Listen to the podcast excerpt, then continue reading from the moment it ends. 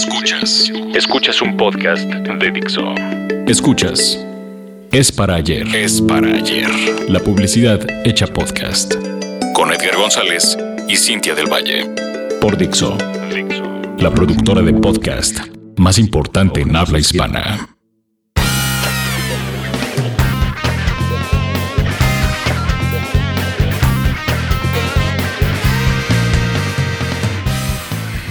Hola, chicos, ¿cómo, están? ¿Cómo están? Ah, eh, ahora sí que eh, este es un, un- un cambio radical, ¿no? Después de, de- de Un mes.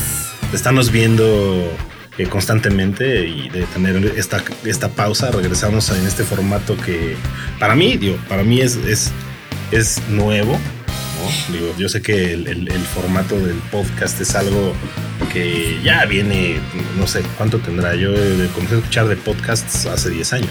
Es venerable, de los formatos más venerables. De los más venerables, ¿no? De la era, de la era digital. Y mira que Ah, estamos para mí es mi primera vez, entonces estoy muy emocionada porque es la primera vez que hago un podcast y es raro. Y digo, yo he estado invitado en podcasts, o sea, he estado y por mucho tiempo hice un podcast con alguna, algunos amigos sobre, sobre mi banda favorita que, que, que es, bueno, es de Pitch De Mode.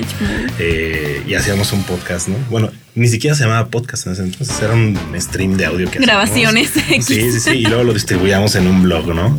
Eh, y, y- y- y creo que regresar a esto es interesante porque digo, los números, eh, yo estaba, estaba revisando números recientes sobre el crecimiento de la plataforma en Estados Unidos, por ejemplo. Eh, han, han ido migrando muchos medios al podcast, ¿no? Que antes eran radiales, ahora esos proyectos son, son podcasts, son streams en, en tiempo real, pero ahora muchos guardan sus programas en SoundCloud, y, ¿no? Y eso, eso es interesante, ¿no? Es que es justo lo que platicábamos hace ratito. El podcast lo que tiene es que es muy móvil. O sea, lo descargas, lo puedes escuchar a cualquier hora, a la hora que te acomode, en donde te acomode, en el tráfico. Ideal para el tráfico. Es- te entretiene Ideal. mucho, sí, es tráfico. Digo, es, es todo un reto y es todo un reto y es algo que me viene eh, haciendo pensar, justo que creo que es de esas cosas bonitas que pasan cuando a un creativo le mueven una rutina, ¿no? Eh, te tienes que salir de esa rutina, eh, salirte de tu zona de confort y comenzar a pensar, bueno, ahora cómo voy a hablar de un, de un, de un comercial, ¿no? Voy a tener que hacer muy- mucha descripción, ¿no? Vamos a tener que hacer, no, no, ahora imaginen, ¿verdad? A Jean-Claude Van Damme en primer plano, ¿no? Y Jean-Claude Van Damme comienza a hablar de sí mismo diciendo, no, Es que justo es ahí cuando- Bienvenidos, bienvenidos de nuevo a la radionovela. O sea, Estamos haciendo lo, lo que nuestros abuelitos escuchaban ahora nada más que en internet. Pero es un buen reto, es un buen reto Ah, para claro. nosotros la descripción y para ellos la imaginación. Oye, pero es que, que soy muy maleducado. Porque Sí. no, no hemos presentado siquiera a, a Ángel Buendía. Ángel, buen día. Muchas gracias por estar con nosotros, que, Ángel. que yo, yo considero, digo, hay mm, ciertas figuras de- dentro del mundo publicitario. Pues, que son mediáticas y que son reconocidísimas y que ganan premios internacionales y todo eso, ¿no? Pero creo que una de las de la visión que, que- que hemos eh, procurado ¿no? En, en- este espacio siempre ha sido también ir buscar a los magos, ¿no? a los que decimos que hacen la magia, a los que están detrás de bambalinas y que también se, se la rifan, ¿no? Y que también Exacto. están haciendo algo por eh, poner en alto el nombre de, de- de la profesión de México Sí, claro. y de los anunciantes y de las marcas, ¿no? Y pues, este señor yo lo considero eh, Uno de ellos. Uno, uno de esos magos, ¿no? Y, y de esas personas Ay, con las que puedes, con las que puedes platicar horas de algo que no es muy común en la creatividad y son los números, ¿no? O sea, y es eh, y la interpretación de estos números, la interpretación del- del- de lo que arrojan ciertas herramientas, Exacto. ¿no? O sea, si hay alguien que yo considero sabe de herramientas, digo, hay pocas personas en, en- en- en este círculo que realmente saben y te pueden eh, decir. y- Interpretar. Y, Ángel es uno de ellos. ¿no? Muchas gracias. Tú eres el vivo ejemplo de que los que queríamos estudiar comunicación y dedicarnos a la publicidad no eran números.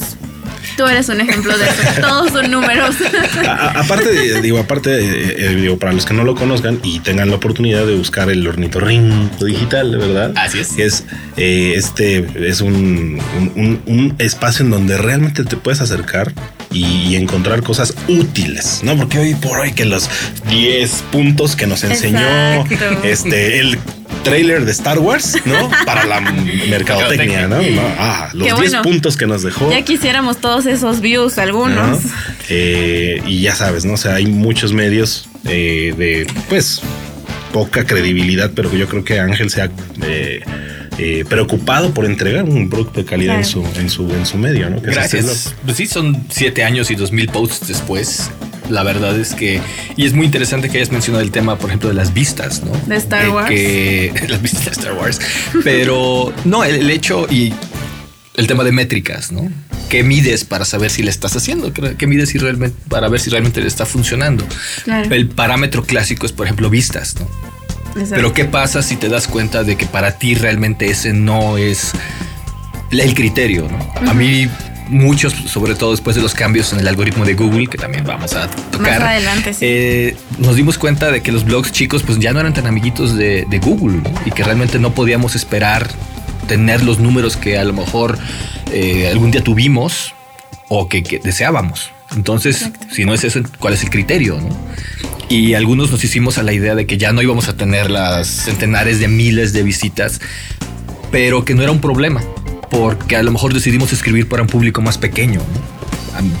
Yo personalmente sí en algún momento fue intencional la decisión de, ¿sabes qué? Honestamente no me interesa escribir para un público más grande.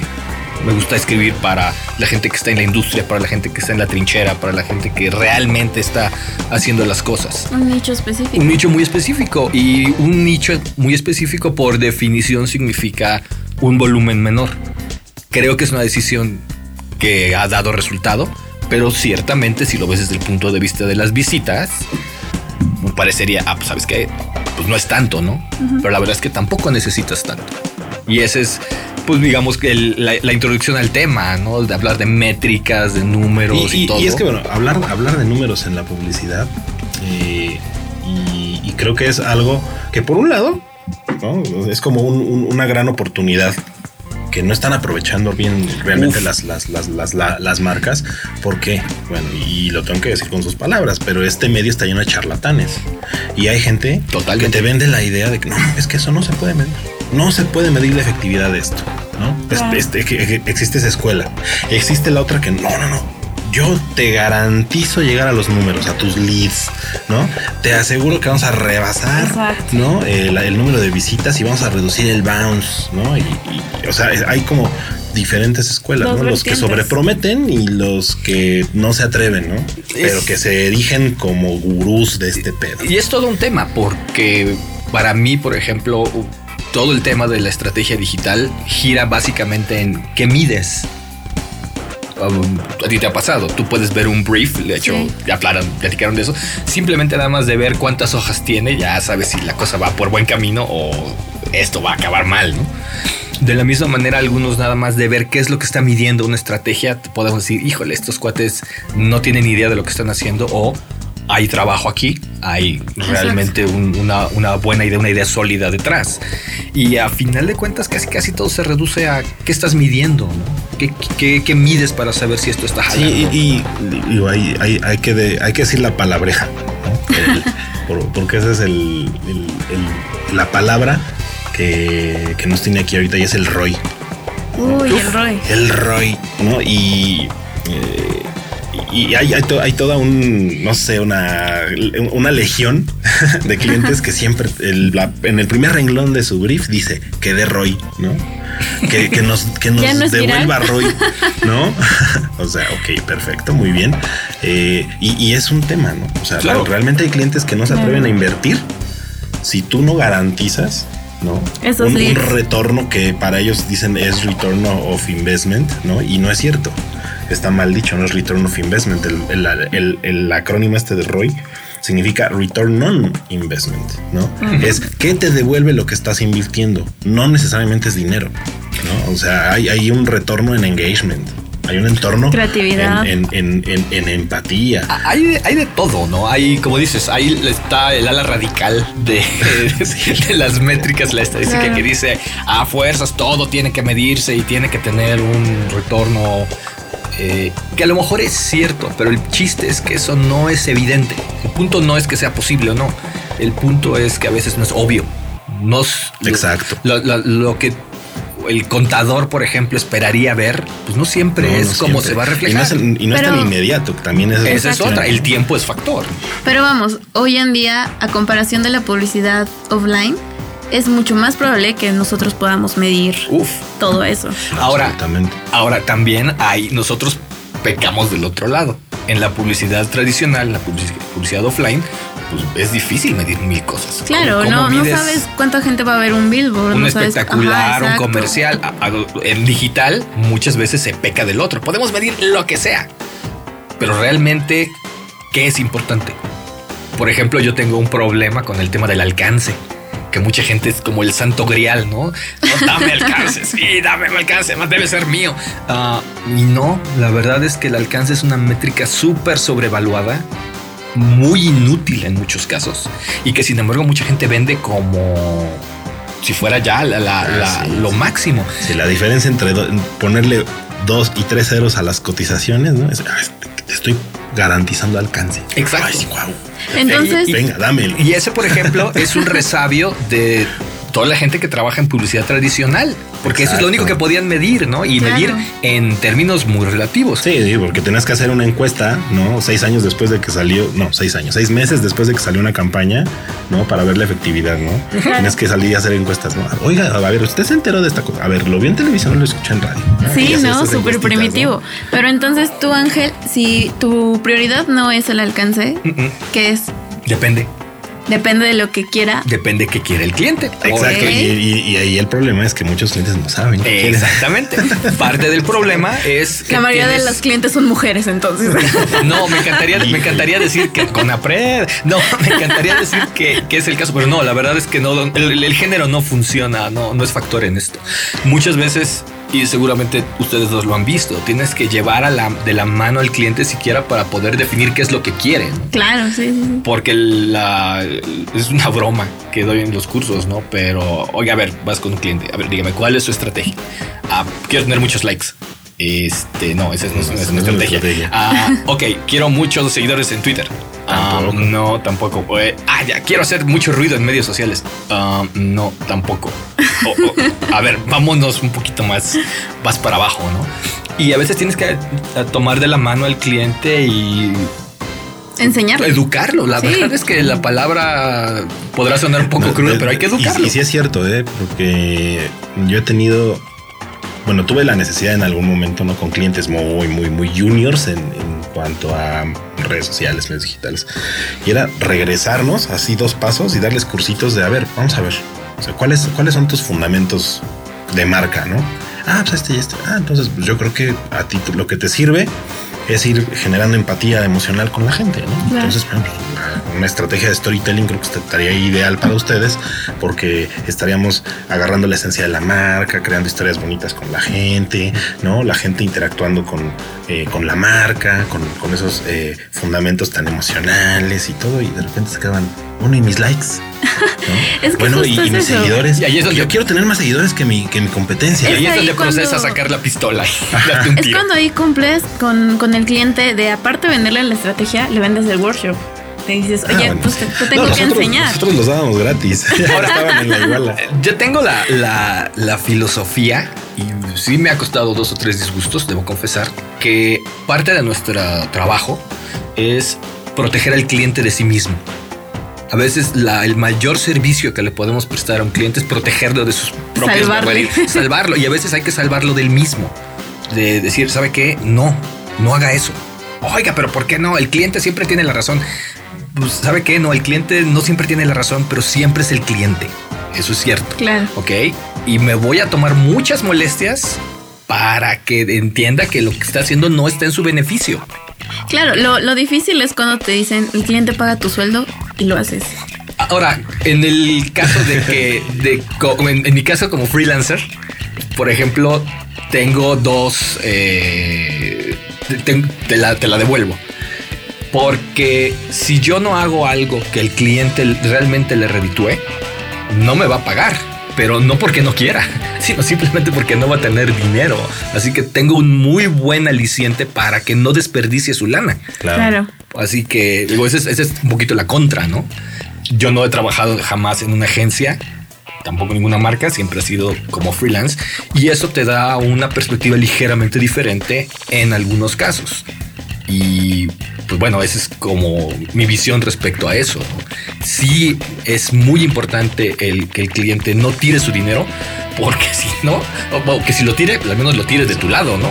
Porque y es que hay muchos clientes que sí quieren, o sea, literalmente llegan y te dicen, ah, quiero esto. Y tú desde que escuchas eso dices, es que está a punto de tirar su dinero a la base. Claro. Estás a punto de hacerlo. Es, eh, hoy alguien me tuiteó, ¿no? Porque ya saben, yo en mi Twitter que pongo de repente así puse uno, ¿no? Que eh, es, un, arbusto rodante pasando en el desierto, ¿no? Y, este, y pongo primero como un diálogo de un cliente, ¿no? Que decía, ¿qué? ¿Cómo que pauta? Pues que las redes sociales son gratis. No, no, no, no, no. Tu creatividad es la que debe traer la atención del usuario, ¿no? Y así se ve tu fanpage. Y gratis. Claro. Pues sí, ¿no? Porque justamente es eso. O sea, tú puedes hacer una creatividad increíble, pero alguien me contestó en un tweet y eso se me hizo increíble. Decía, eh, un fanpage sin pauta es como tener un billboard guardado en una bodega. Tal cual, es eso. O sea, sí, ¿lo, verás? Sí, no. Sí, no. De hecho, toda estrategia digital, en mi visión, siempre está parado en cuatro columnas. La estrategia, es decir, ¿para qué carambas estamos haciendo esto? Que es, que es más difícil de hacer bien de lo que muchos pensarían. Sí, el determinar los objetivos, claro. El contenido, la creatividad, todo eso que es crucial. Eh, el servicio, porque eso es el gran olvidado el servicio que le das a tu público, a tus clientes en la página. Y por supuesto la promoción, que puede tomar muchas formas. La pauta es una de ellas. Pero el chiste es que todos tienen que jugar en el mismo canal. Y si algo falla... O sea, 25, 25, 25 y 25, todo parejo. Eh, digamos que en principio... Se le, ajusta, ¿no? Eh, Porque hay marcas que requieren más de una. Sí, exacto. exacto. Hay páginas a las que sí tienes que meterle pauta porque no hay manera. Si estás vendiendo válvulas de gas, seamos honestos, no es la cosa más sexy del universo, ¿no? Y cuando empiezas en las fiestas a hablar de válvulas de gas, no, no creo que vayas a sacar muchos teléfonos. Sí, no. pasa lo que yo llamo la prueba de la fiesta, ¿no? Si quieres saber si tu producto es naturalmente eh, socializable en Facebook en medios sociales, imagínate que vas a hablar de él en una fiesta. Estás en una fiesta, una reunión social y empiezas a hablar de tu producto. La gente te dice, ah, este, espérame, voy por otro trago, ¿no? Aguántame tantito y adiós. O naturalmente es una conversación que puedes llevar. Hay marcas o hay productos que sí jalan. Que es, algo que viste en el newsfeed, en el timeline. Y Exacto. y compartes, comentas, le das al menos like. Y hay otras cosas que son refractarias a la, atención, ¿no? que son muy difíciles de, mover. Hay gente, hay, hay cosas que, seamos honestos, ¿quién quiere platicar acerca de su cereal? Perdón si, si pisé algún callo ahorita, ¿no? Pero ¿quién quiere hablar de su cereal? ¿Cuánto, cuánto, cuánto, ¿Cuándo fue la última vez que fuiste a una fiesta, a una reunión social y platicaste del cereal? ¿Cuál es tu cereal favorito? Sí, ay, el mío también. O sea, dijo nadie nunca, ¿no? Sí, obvio. La, única manera que tienes de, de, poder introducir o hablar de, una marca en una plática casual, pues es porque ya existe ¿no? Una experiencia con ella, porque estás hablando con alguien que también le gusta, porque te, te, genera una satisfacción y surge en la conversación. o sea, sí, y sí es cierto, ¿no? O sea, tienes toda la razón. Eh, debe pasar esa prueba en eh, qué tan eh, qué tanto puedes sostener una conversación de tu marca sin cansar a otra persona. Sí, claro, el chiste es saltar de lo digital a lo real, al contacto cara a cara de, oye, viste, tal. Sí, hay cosas, por ejemplo, restaurantes, que naturalmente, por ejemplo, pues, es, es, lo que hacemos, ¿no? Inclusive pre-internet. Oye, el otro día fui a un restaurante que estaba padrísimo. Ah, sí, ¿en dónde? Hay, hay negocios que así funcionan funcionan nativamente, casi que requieren poquito de, pauta, por ejemplo, requieren un empujón más chiquito. Y hay otros que sí es como mover una piedra en una cuesta empinada, ¿no? Y es natural, o sea, es parte del negocio. El poder identificar cuáles son cuáles y aplicar el esfuerzo correspondiente es donde la cosa se pone interesante. Pero ahora. Y el que el, cliente, y el, que el cliente acepte, que esa es otra. Pero ahora vamos, o sea, estamos hablando de medir y qué es lo que quiere el cliente, pero a veces nos es difícil medir con tantas actualizaciones que hace Facebook, que hace Twitter, todos esos algoritmos que apenas estamos terminando de entender uno y ya llegó el otro y nos cambia otra vez toda la perspectiva. Ese es, eh, es muy, muy interesante. De hecho, es como pues, realmente creo que el, tema original, aunque ya dimos una vuelta interesante por otros lados, pero vuelta al fin. Eh, sí, sí es cierto. Este es un negocio que no se queda quieto vamos, una semana, ¿no? Es jueves, es jueves, jueves a las 5 de la tarde. ¿Sabe usted qué actualizaciones tiene Facebook esta semana? Exacto. ¿Sabe usted qué le movió Twitter o Facebook o Instagram o lo que sea? WhatsApp, lo que sea. Y eso es, a mucha gente le hace mucho ruido. Me ha tocado escuchar gente que se queja muy amargamente de ya finalmente la entendí, ya me lo volvieron a cambiar. Pero, yo me he fijado que se quejan porque ya acostumbran al cliente un reporte, ¿no? Y de repente cuando vienen estas actualizaciones, pues cambian muchas cosas en ese reporte y cuando finalmente estaban logrando que el cliente entendiera un formato, Ajá, sí. de repente a mí me pasa que, oye, ¿por qué bajó el reach? Ah, ¿por qué? Ah, ¿por qué perdimos tantos seguidores en el, último mes? Yo te diría que si tienes una estrategia sólida, esos cambios hacen muy poquita diferencia. Si estás nada más, por ejemplo, cazando reach, que es un poco lo que platicamos al principio, si nada más estás en la eh, perpetua búsqueda de reach, sí, obviamente cada algoritmo te va a partir la cara. Sí. Y eso es mala señal. En mi libro eso es mala señal porque estás correteando una cosa que se va a mover y que a final de cuentas no significa gran cosa. Y que te manipula su antojo. Y que te manipula su antojo. Si estás haciendo las cosas de otra manera, si tienes objetivos de otra naturaleza que se mide en conversiones, de muchas otras maneras, tu estrategia o tus reportes y demás van a sufrir cambios menores. Realmente no tienes de qué preocuparte. Pero si estás nada más cazando likes, cazando reach, cazando este, ¿qué otra cosa? Engagement. Engagement, por ejemplo. Sí, cada cambio es el apocalipsis y cada cambio te quieres aventar del, doceavo piso porque todos vamos a morir, no puede ser. La verdad es que en, desde cierto aspecto no es tan grave, pero sí es un mal síntoma.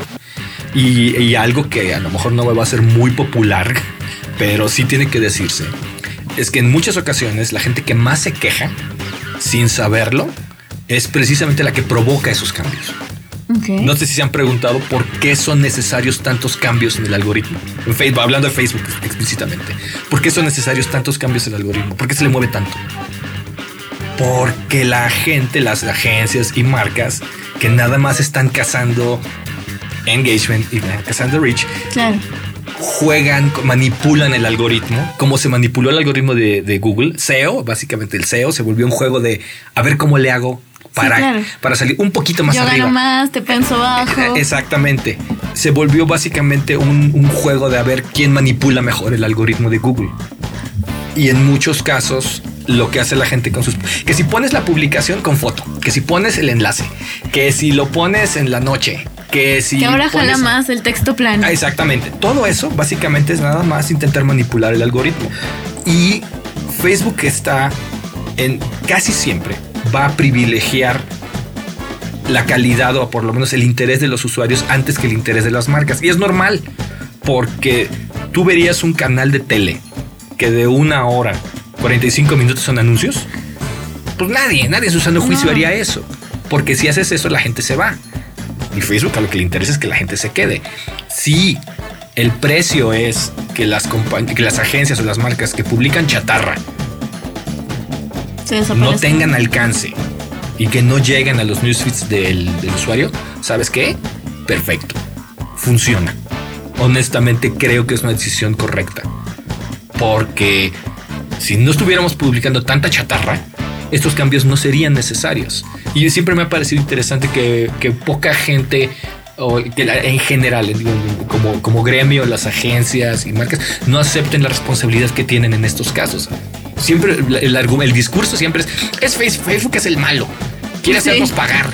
Ajá, lo que quiere es el dinero. Mm, y te has puesto a pensar tú qué papel juegas en esos cambios, qué, qué tanta parte del problema ha sido para que tener que hacer eso. Y vaya, es un espejo en el que no siempre nos gusta vernos reflejados, ¿no? Pero la verdad es que somos más parte del problema que, de la solución. Ahora, hay, hay cambios que sí son legítimos, son productos nuevos, mejoras, y eso está bien. Pero particularmente esos cambios de algoritmo tienen una razón de ser muy, muy clara. La mayoría de las veces son en beneficio de los usuarios para que no se vayan. Y olvidamos que parte del papel de, Facebook, nos guste o no, es mantener a raya las marcas. Sí, bajarle un poquito la ambición, ¿no? De... Imagínate lo que pasaría si no hubiera el algoritmo. Pónganse a pensar si la cara Ahora que sí pusiste- nos tiramos del doceavo piso. No, peor aún, sería una saturación terrible de las marcas. no Sí, abrirías, abrirías tu timeline y verías así, ¿no? O sea, Comercial, comercial, comercial, comercial, comercial. Exacto. ¿Ustedes creen, conociendo la industria, conociendo cómo funciona esto, creen que las marcas se, res- se, se limitarían? ¿Que ellas mismas se pondrían restricciones en cuanto a eso? Sí, No, no. ni por error. Así que parte del papel de, de Facebook es mantener a la raya, a raya todo eso, es proteger a los usuarios de las marcas. Está el otro lado, por supuesto, que está el lado de publicidad, de venta de pauta, que está muy bien. Pero en términos orgánicos, ha llegado al límite o al extremo de tener que decir, "Ah, ¿sabes qué? Marcas, bájenle tantito. Bájenle Ah. tantito porque no están jugando limpio. Este no es su red social. Ustedes eh, siempre he hecho esa analogía de que las marcas, sobre todo en casi cualquier red social, son invitados apenas tolerados. ¿Ok? Es como el cuate que, que llega a la fiesta y ay, en la torre, ¿quién invitó a este pesado? pues mira, no sé quién lo invitó, pero trae las botellas. O sea, no llegó con las manos vacías. Sí, sí, sí. Órale, órale, pues, que pase, ¿no? Es el que paga la fiesta. Si vas a pagar la fiesta, si traes comida o, o- o- chupe, órale, sale, pasa, ya. Pero si es nada más de. Memes hola, para todos. Memes para todos. Pero si es nada más, pero si es nada más de hola, ya llegué. ¿Sabes qué? Adiós.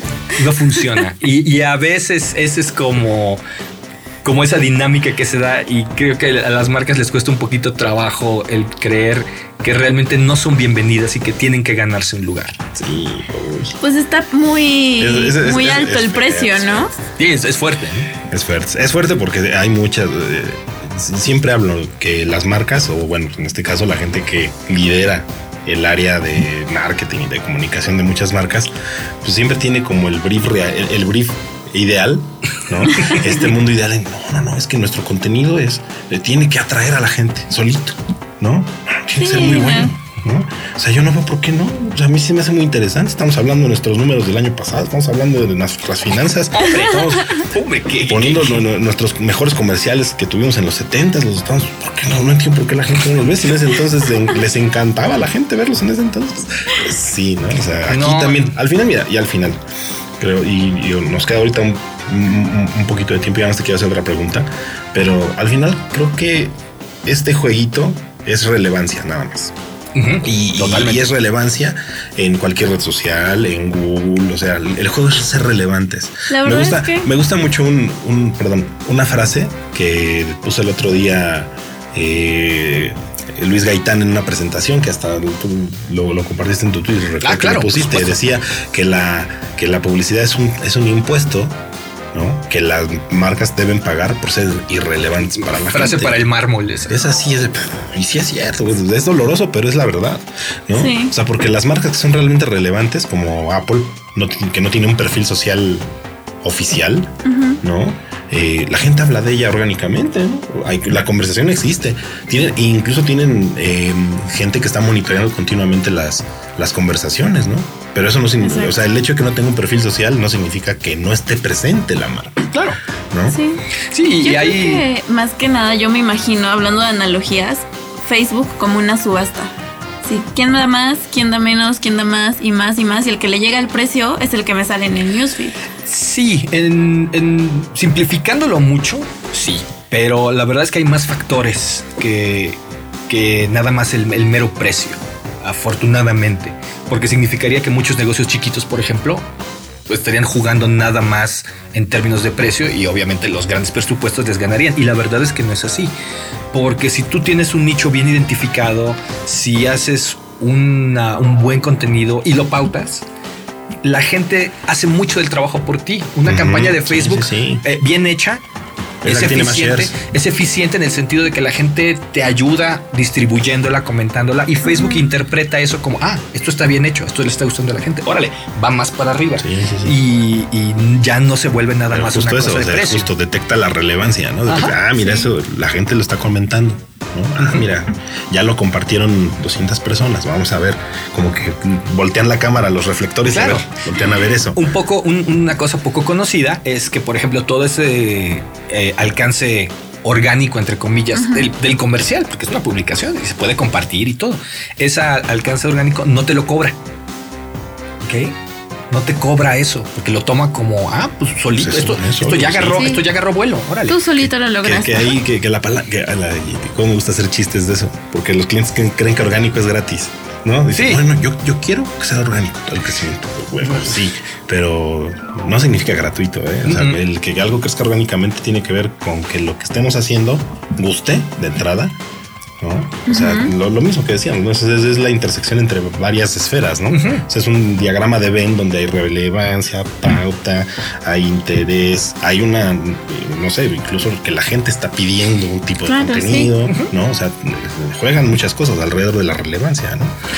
Sí, y lo que es relevante en un momento para cierto público, a lo mejor no lo es el día de mañana y demás, pero tienes que conocerlo, tienes que saber bien, bien qué carambas le quieres decir o qué carambas necesita oír cierto grupo de gente. Bueno, yo nada más te quiero hacer una, una última porque ya nos como que nos metimos en Facebook, no era como el tema central, pero pues es que da mucho que hablar. Sí, porque al día de hoy el presupuesto, bueno, o muchos de los presupuestos destinados a digital se van a Facebook, ¿no? Sí. Pero en México, el otro, y creo, creo que eh, hay muchos clientes que lo desestiman, que es el, el, search, ¿no? Eh, y yo nada más digo, en tu experiencia, ¿no? O sea, la efectividad, y, aquí midiéndolo en números, ¿no? O sea, ¿has visto más efectividad en campañas de search? ¿no? En campañas de SEO, en campañas de, redes sociales. Mira, eh, la verdad es que SEO es un arte negra que respeto mucho. ¿Ok? La respeto lo suficiente como para dejársela a expertos. Pero sí me ha tocado ver dos o tres. Eh, de hecho, cuando necesito a alguien, eh, tengo gente que se encarga de eso. En los nichos que me ha tocado ver, eh, sobre todo en términos de costo, ha resultado mucho más rentable trabajar en Facebook que, con Google. Son, estoy hablando de nichos muy particulares, pero los resultados sí son como tremendos. Estás hablando de que 500 pesos, 1000 pesos en Facebook reditúan, por ejemplo, en eh, hablando de talleres, por ejemplo, de eventos donde es, fácil medirlo, ¿Cuántas gentes llegaron? Estamos hablando de que la diferencia es tremenda. No es, eh, no es, comparable. Mm, no, no es, creo que no es la generalidad, pero creo que hoy en día estamos viendo cómo la balanza se empieza a mover un poco del, del SM, del eh, publicidad y búsquedas orgánicas. Creo que ya hay un espacio muy grande que se puede explotar muy padre con publicidad y contenido en redes sociales. Creo que ya no, como dices, no se puede desestimar el, este tema. Varía mucho por industria. Hay industrias que sí siguen viviendo y, y muriendo por lo que pasa en Google, por las búsquedas que hacen medios sociales no les va a jalar, no hay manera. La búsqueda sigue siendo la columna vertebral de una campaña, pero hay otras en que, la proporción se puede invertir y en, a lo mejor no importa si no les metes, no le metes dinero a, Google, pero el dinero que le metas en, Facebook o Twitter, inclusive YouTube, es, dinero bien invertido, ¿no? Es, eh, es, parte de conocer, parte de experimentar. Un, un, tema también central, todo esto ustedes lo han mencionado mucho, es experimentar la mentalidad de, a ver, vamos a ver. Que funciona. Porque no, la misma respuesta no aplica para un cliente que para otro, aún de la misma industria, puede haber variaciones bien, bien grandes. Y parte de la idea es, a ver, vamos probando.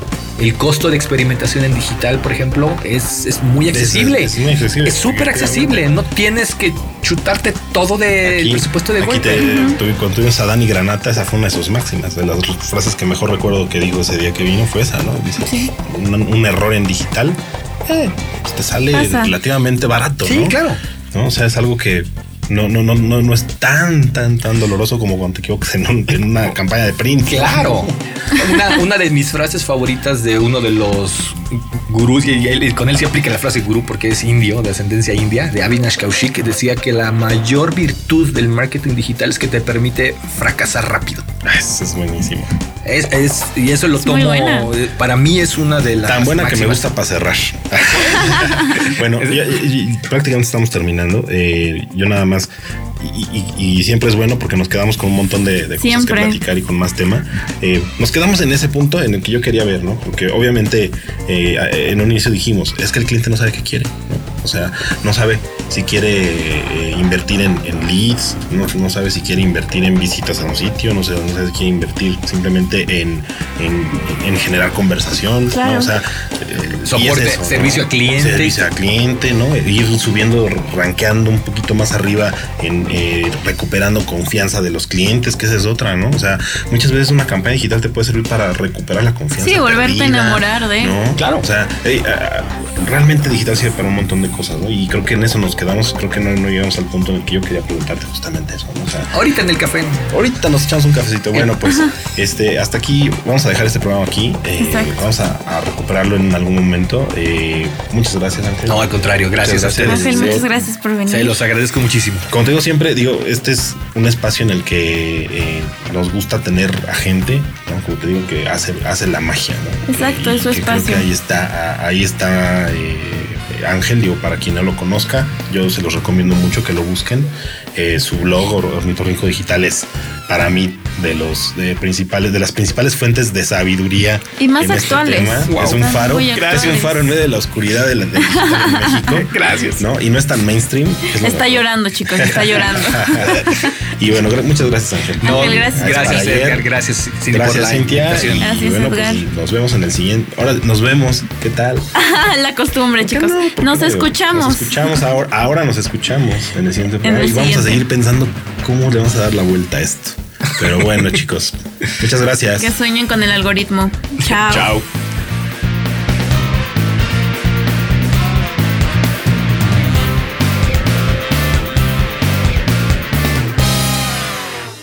Dixo presentó Es para ayer con Edgar González y Cintia del Valle. El diseño de audio de esta producción estuvo a cargo de Carlos Ruiz.